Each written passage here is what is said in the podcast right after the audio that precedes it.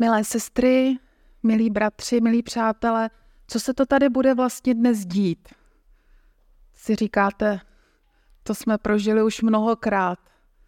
No ale, přátelé, jíst Kristovo tělo, pít jeho krev, dělá to s námi něco, dělá to něco se mnou, dělá to něco s tebou, s každým z nás. A tak když jsme teď eh, slyšeli slova z 6. kapitoly Janova Evangelia, tak když bychom přečetli celé Janovo Evangelium a především tu šestou kapitolu, tak v té šesté kapitole, jako kdyby se, jako kdyby se tam mluvilo o našem životě, o životě církve, z mnoha úhlů pohledu. A neustále je to o chlebu. Neustále je to o tom, že něco máme jíst a něco máme pít. A tak když v šesté kapitole čteme ten příběh o nasycení pěti tisíc lidí, tak eh, to, co z toho příběhu vyvstává velmi výrazně, je, že na začátku toho, co se tam stalo velikého, toho božího znamení, toho nasycení, byl jeden malý chlapec. Eh, kraličtí řeknou, že to byl prostě v podstatě chlapeček jenom, mládeneček, a kraličti také řeknou, že to, bylo, že to byly eh, jenom dvě rybičky. Pět chlebů a dvě rybičky, jako by něco malého. Ale tohle malé bylo na začátku něčeho obrovského, velkého. A je tu eh, v šesté kapitole Janova Evangelia, devátý verš nám říká, je tu jeden chlapec, který má pět ječných chlebů a dvě ryby, no ale co to je pro tolik lidí? To ať si nechá to se nenají ani on, ani nikdo jiný. To nemá smysl. Jenže pak se stane něco zvláštního, že Ježíš vezme chleby, vzdá díky a rozdílí sedícím. A nejenom, že se všichni nasytili, ale třináctý verš nám řekne, že sebrali a naplnili dvanáct košů nalámanými díly, které z těch pěti ječných chlebů po jídle zbyly. Co se tím chce říct? Proč ty počty? Proč zdůraznění, že tam byl někdo? No, protože tam byl někdo maličký, bezvýznamný, který měl něco málo, něco bezvýznamného prakticky, ale on to dal, i když to nedávalo vůbec smysl. Nedávalo to smysl, ale on to dal, Ježíš to vzal, poděkoval Pánu Bohu a všichni byli nasyceni. A nejenom, že všichni byli nasyceni, ale 12 košů naplněno. Proč zrovna 12? Víte, já si myslím, že to znamená toto. Děkujeme někomu, kdo upek dnešní chlebíček, milá Radko. Obvykle to je bratr Milan, i jemu děkujeme. Děkuju, když jsem přišla, tak tady to bylo jak v úle. Někdo chystal večeři páně, jiní chystali, chystali uh, agapé, jiní chystali uh, umyvadla a taková nádherná součinnost tady byla. Děkuji výboru, který sloužil, který teď nově slouží. Děkuji těm, kteří se starají o děti v sobotních školkách, kteří učí v sobotní škole. Děkuji těm, kteří jsou ochotní kázat. Děkuji hudebníkům, děkuji Járovi za úžasné zpravodaje. A teď se dostávám do špatné situace, protože určitě na někoho zapomenu, což mě hrozně mrzí, ale i tomu, na koho jsem zapomněla, tak děkuju. Děkuju mládežníkům a teď jsem se dojala, protože Sloužíte tady uh, našim dětem v Pathfinderu a já z toho vážím, protože sloužíte i mému synovi a děkuju vám za to. Zahlídla jsem holky Krištofa, děkuju vám. Uh, zpívali jste tady chvály a zpívali jste tady uh, zborovou píseň. Uh, děkuju vám. Uh, vy všichni jste tím chlapcem, a možná si řeknete, já nevím, třeba si říkáte, že děláte dost, ale kdybyste někdy měli pocit, že děláte málo a nemáte co dát, vzpomeňte si na tohohle chlapce, který byl bezvýznamný malý, ale dal, co měl. On nedal, co neměl, protože ne, víc neměl. A my všichni dáváme, eh, co máme. Nedáváme víc, protože to nejde a já vám za to děkuju. To, co vy tady dáváte do tohohle sboru, do dětí, eh, do každého z nás, eh, ať se to může zdát jako zbytečné nebo malé, Ježíš to chce rozmnožit. A proč 12 košů? Víte, dvanáctka je číslo božího lidu. Vždycky bylo 12 eh, pokolení, 12 eh, učedníků a všechno to bylo symbolicky, že Bůh se spojuje se svým lidem, s celou zemí, se svým stvořením a má tady svůj lid. A vy všichni, kteří tohle děláte, tak naplňujete ty koše, ze kterého se sytí boží lid. A tak je tady nějaká potřeba, vy máte ochotu se podělit a sloužit a pak je dostatek pro každého, pro celou církev. A tak jestliže budeme přijímat uh, víno a chléb, ať to v nás posílí tuhle naši ochotu sloužit, ať to u některých z nás vzbudí touhu sloužit a ať se to stane požehnání. Když tou šestou kapitolou jdeme dál, tak po téhle úžasné zkušenosti nasycení přichází krize, přichází bouře na moři a oni podléhají strachu. A dokonce, když vidí Ježíše, že jde za nimi, tak podléhají strachu. Víte, my můžeme být syceni. My teď prožijeme krásnou bohoslužbu, věřím. Budeme nasyceni božím slovem, ale i symboly, symboly Ježíšovy oběti za nás. Ale může se stát, že hned zítra, anebo možná ještě dnes, prožijeme nějaký strach, nějaké vlastní selhání nebo selhání někoho druhého. Prožijeme strach z něčeho, z někoho. Ale s tím Ježíš počítá. On říká, když se jich zmocnil strach na tom moři, já jsem to, nebojte se. A jestliže budete mít tendenci, a jakmile uslyšíte zprávy, tak hned budete mít určitě nutkání se bát. Jakmile se začnete bát, Vzpomeňte si na Ježíšova slova. Já jsem to, já jsem tady, nebojte se. Ježíš pak mluví uh, s různými skupinami lidí a ty skupiny lidí se jakoby zmenšují. Nejdřív mluví k celému zástupu, potom mluví k učedníkům a nakonec mluví ke dvanácti. A vlastně potom říká něco, co těžko lidé chápou a myslím si, že se to těžko chápe i nám. V 27. verši eh, Ježíš říká, neusilujte o pomíjející pokrm, ale o pokrm zůstávající pro život věčný. A oni mu nadšeně řekli, pane, dávej nám ten chléb stále. A Ježíš jim na to říká, já jsem chléb života, kdo přichází ke mně nikdy nebude hladovět a kdo věří ve mně nebude nikdy žíznit.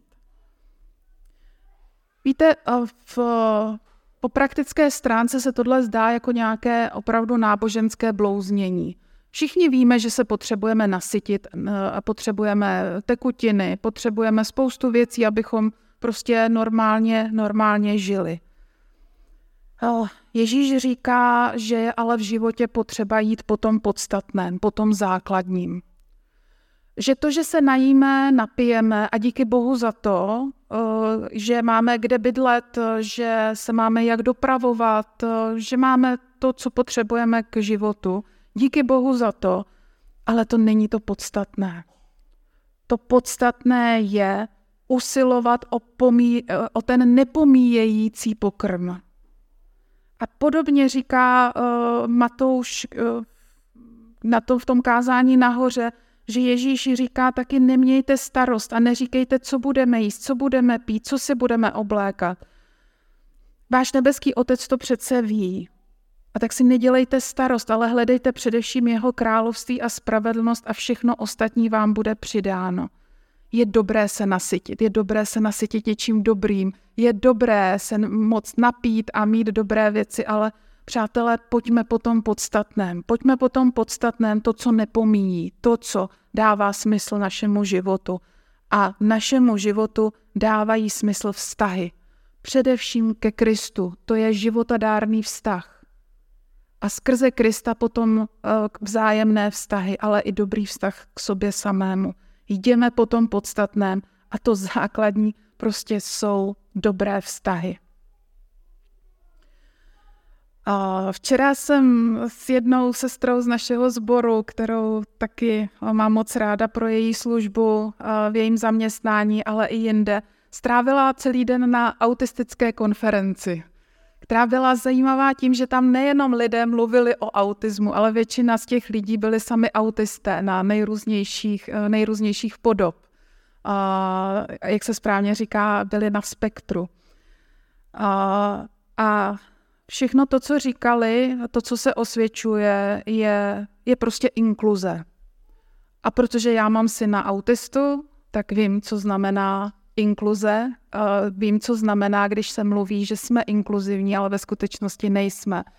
Když říkáme, že přijímáme lidi, ale ve skutečnosti nepřijímáme. Mám s tím eh, hlubokou zkušenost. Eh, ale zároveň, eh, když ti lidé jsou přijímaní, tak je to obrovské požehnání. Ježíš je inkluzivní. Ježíš ve 37. verši 6. kapitoly řekne, všichni, které mi otec dává, přijdou ke mně. A kdo ke mně přijde, toho nevyženu ven. A jeho vůle je, abych nestratil nikoho z těch, které mi dal, ale vzkřísil je v poslední den. Všichni, které mi otec dává, přijdou ke mně a kdo ke mně přijde, toho nevyženu ven. Ježíš je inkluzivní. Bůh je inkluzivní, miluje všechny a touží, aby všichni byli spaseni a nikoho, nikoho nebude vyhánět ven. Prosím, nedělejme to s kýmkoliv, ani my. I když si uvědomuji, jak je to těžké. Já bych naše děti někdy trošku na chvilku ráda vyhnala, ale, ale oni by mi brzo zase chyběli, takže to neudělám. Ježíš nikdy nikoho nevyžene ven. Je to naděje pro všechny až do konce. Ježíš dává naději všem až do konce a pokud bychom pochybovali o tom, že dává naději všem až do konce, tak eh, závěr té šesté kapitoly eh, je vlastně takový hořkosladký, kdy Ježíš říká v 70. verši, nevyvolil jsem si vás dvanáct a přece jeden z vás je ďábel.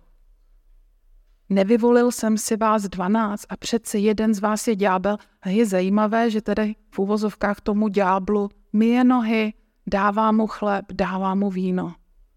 Naděje, naděje a přijetí až do konce, až do extrémní, až do extrémního konce. Ježíš říká, já jsem chléb života. Eh, vypráví jim o tom, že jejich zkušenost, zkušenost jejich předků byla o tom, že Bůh se o ně staral na poušti. A říká, ale ti, kteří jedli tu manu na poušti, tak ti zemřeli. Já vám dávám chléb, který když budete jíst, tak nezemřete. A chléb, který já dám, je mé tělo dané za život světa. A tak tedy víra není jenom nadstavba nad těmi důležitějšími potřebami, ale základ. Není to něco zbytného, ale naprostá životní nezbytnost. Chcete-li žít, chcete-li žít tady, teď a odtud až na věky, přijmejte Kristovo tělo, přijmejte Kristovu krev. Kdo jí tento chléb, živ bude na věky. Je zajímavé, že něco tak nadějného, že někdo se obětovává a někdo dává sám sebe, tak vyvolá v těch posluchačích uh, reakci, to je hrozná řeč, kdo to může poslouchat. Je to příliš hrozné. Dnešní uh, společnost by možná řekla, to je příliš divné, co to je za nesmysl to nedává smysl, to je nějaké prostě náboženské s prominutím tlachání. To je hrozná řeč, kdo to může poslouchat. A mnoho jich odejde. Mnoho z nich odešlo. A Ježíš se pak ptá těch svých dvanácti, i vy chcete odejít? A Šimon Petr mu pak říká, pane, jako, pane, ke komu bychom šli? Ty máš slova věčného života a my jsme uvěřili a poznali, že ty jsi ten svatý boží. Přátelé, nenechme si tohle vzít. I když to zní bláznivě, i když to zní vlastně strašně i zastarale, ale dávejte, dávejme těmhle slovům nový obsah. Pane, ke komu bychom šli, kam bychom šli, protože vidíme, že všechno selhává, že všechny naděje, eh, to, co jsme si představovali, že bude tenhle svět, jak bude vypadat, tak během pár let je úplně jiný, je tady jiná atmosféra, stalo se tolik věcí, o kterých bych se asi nemysleli, že se vůbec můžou stát. Teď mluvím především o pandemii, mluvím uh, o válce na Ukrajině, ale dalších věcech, to je jenom v tom našem uh, prostoru, ale na světě se toho děje strašného moc. Ale pane, ke komu bychom šli? Ty, ty máš slova věčného života. Ne žádný politik, ne žádný vůdce, eh, nikdo nemá slova věčného života, jenom Kristus. A my jsme uvěřili a poznali, že ty jsi ten svatý boží. Jestli všechno selže, Kristus nikdy ne, protože to dokázal na kříži.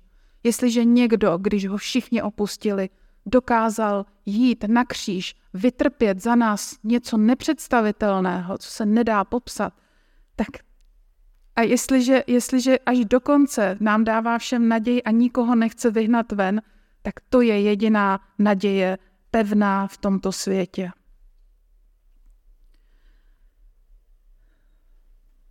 A tak tedy, jestliže Kristus pro nás tohle udělal, jestliže Kristus se za nás obětoval, jestliže Kristus nás tolik miluje, tak Jan ve své epištole, první epištole ve čtvrté kapitole v jedenáctém verši, milovaní, jestliže Bůh nás tak miloval, i my se máme navzájem milovat.